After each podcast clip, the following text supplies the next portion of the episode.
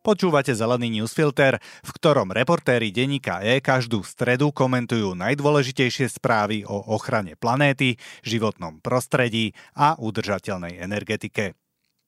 Dnešné vydanie bude o tom, ako Indonézia stavia nové hlavné mesto pre ľudí ohrozených záplavami a ako sa ostrovný štát Tuvalu pripravuje na zánik, aj o teplotných rekordoch, ktoré padli v minulom roku.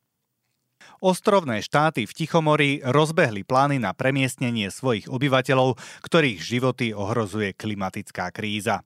Nespravodlivé je na tom to, že nútené vysťahovanie sa týka najviac ľudí, ktorí ku globálnemu oteplovaniu prispievajú najmenej. Pre lepšiu predstavu, kým priemerný obyvateľ Slovenska vyprodukuje za rok 6 tón emisí skleníkových plynov, priemerný obyvateľ Indonézie ani nie 3 a priemerný obyvateľ ostrovného štátu Tuvalu dokonca iba 1 tonu.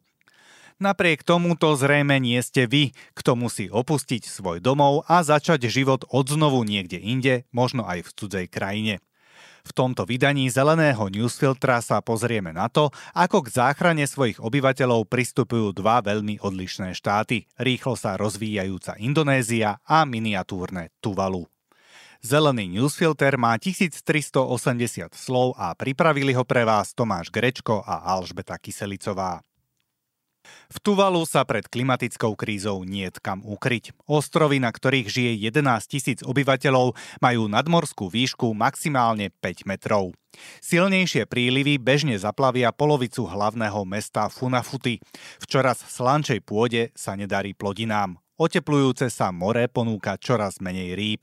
Tuvalu čaká v najbližších desaťročiach neodvratné zaplavenie. Ostrovný štát uzavrel preto dohodu s Austráliou, podľa ktorej sa tam môže presťahovať 280 ľudí ročne. Pri takomto tempe by presťahovanie celej krajiny trvalo 40 rokov, čo je podľa niektorých odhadov neskoro.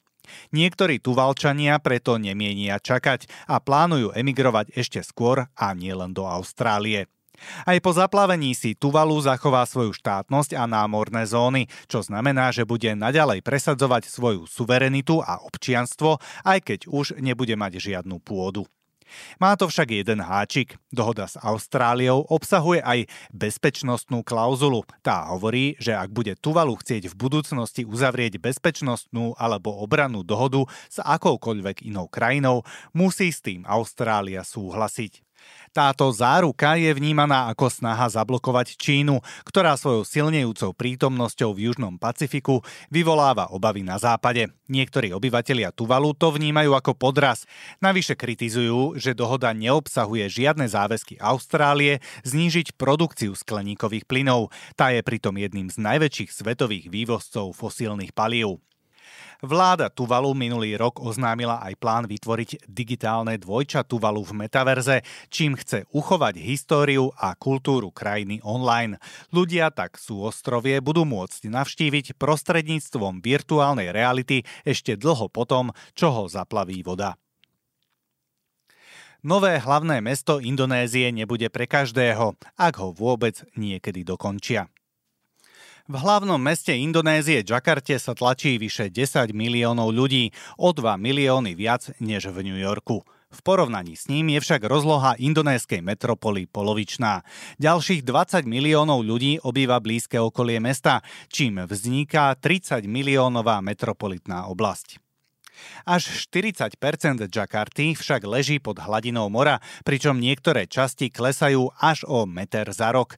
Mesto sa snaží navyšovať hrádze, no ani tak nedokáže odolať záplavám.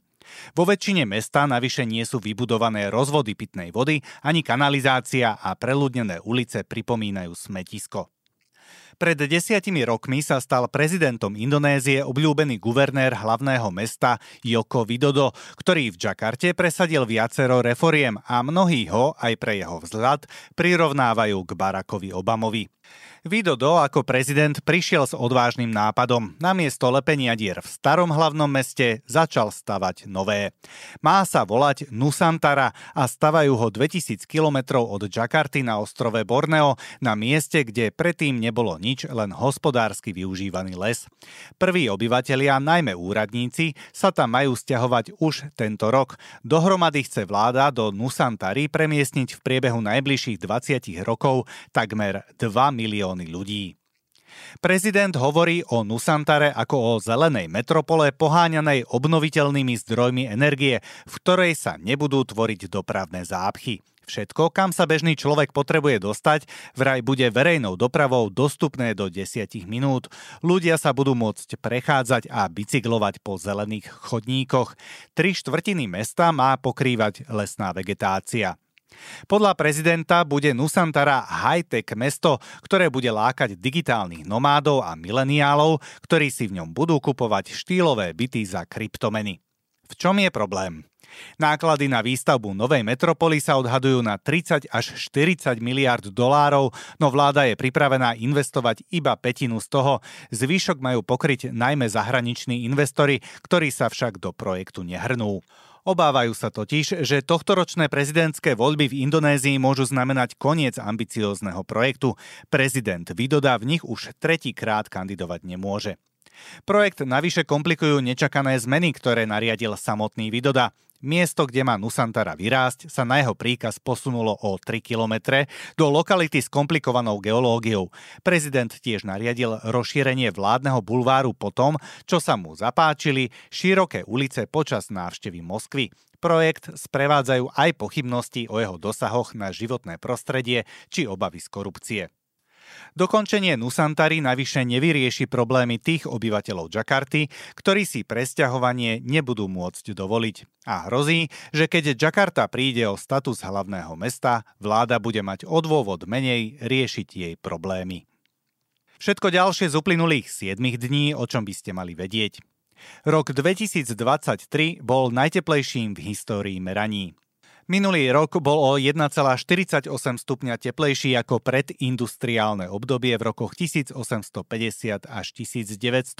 V priemernej teplote predbehol s výrazným náskokom aj rok 2016, ktorý bol doteraz najteplejší, uviedla vo výročnej správe Európska meteorologická služba Kopernikus. Priemerná globálna teplota za celý minulý rok dosiahla 14,98 stupňa Celzia. Zároveň to bol prvý rok, v ktorom boli všetky dni o viac ako 1 stupeň teplejšie ako v predindustriálnom období. Zástupkynia riaditeľa služby Kopernikus pre zmenu klímy Samantha Burgesová uviedla, Teploty v roku 2023 zrejme prekonali teploty akéhokoľvek obdobia za posledných najmenej 100 tisíc rokov. Pre Európu bol rok 2023 druhým najteplejším, za rokom 2020 zaostal o 0,17 stupňa Celzia. S medveďmi v obciach majú pomôcť policajti. Ak niekto nahlási na tiesňovej linke medveďa v intraviláne obce, okrem zásahového týmu bude na miesto privolaná aj polícia. Dohodli sa na tom minister životného prostredia Tomáš Taraba a minister vnútra Matúš Šutaj Eštok. Plán má byť súčasťou nového krízového riadenia. Ako si to predstavujú? Ak medveď nebude útočný, policia nebude zasahovať, len zabráni stretu s človekom. Na miesto môžu byť povolaní podovníci, ktorí medvedia v súčinnosti s políciou na mieste usmrtia. Podľa Šutaja Eštoka majú policajné pohotovostné útvary zbrane použiteľné na medvede. Minister Taraba chce, aby okresné úrady rýchlejšie vydávali výnimky na odstrel. Čo na to hovoria kritici? Podľa environmentálneho právnika a bývalého štátneho tajomníka Michala Kiču väčšina policajtiek a policajtov nemá na usmrcovanie medveďov potrebné znalosti ani vybavenie. Spomenul aj neodborný zásah veterinára a policajtov z roku 2010 v Sklabini, ktorý viedol k zraneniu veterinára. Kiča tiež upozornil, že okresné úrady nemôžu rýchlejšie vydávať výnimky na odstrel medveďa, pretože o nich rozhoduje priamo ministerstvo. Minister by sa mal podľa neho viac zamerať na preventívne opatrenia, ako je zabezpečenie odpadu, ktorý láka medvede. Podľa aktivistov stojí výstavba nového LNG terminálu v Bratislave na milných argumentoch. Ministerstvo životného prostredia vydalo v marci 2023 kladné stanovisko k výstavbe nového LNG terminálu v Bratislavskom Ružinove. Proti rozhodnutiu sa odvolali občianske združenia Greenpeace a znepokojené matky. Minister životného prostredia Tomáš Taraba však ich výhrady zamietol. Na čo upozorňujú aktivisti? Podľa Greenpeace je terminál v rozpore s Parížskou dohodou, ktorá žiada ukončenie akýchkoľvek investícií do fosílnej infraštruktúry.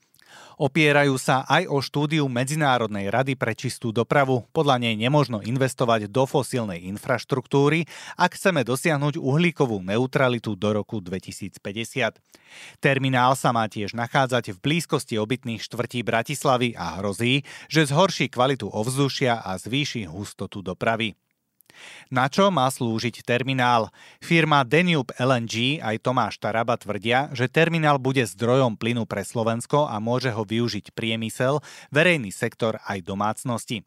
Podľa pôvodného projektu ale nejde o ten istý typ terminálu, aké sa stavajú po celej Európe a má slúžiť len ako čerpacia stanica pre nákladné lode. V reakcii na Tarabu to potvrdili aj verejné prístavy, teda štátna firma, ktorá terminál pripravuje. Tohtoročný klimatický summit opäť povedie človek s väzbami na ropný priemysel.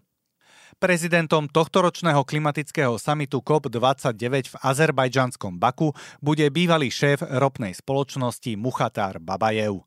Babajev je v súčasnosti ministrom ekológie, no v minulosti bol riaditeľom štátnej ropnej spoločnosti Sokar. Pôsobil v nej 3 roky aj ako viceprezident pre ekológiu. Počas tohto obdobia dohliadal na rekultiváciu pôdy kontaminovanej petrochemickým priemyslom.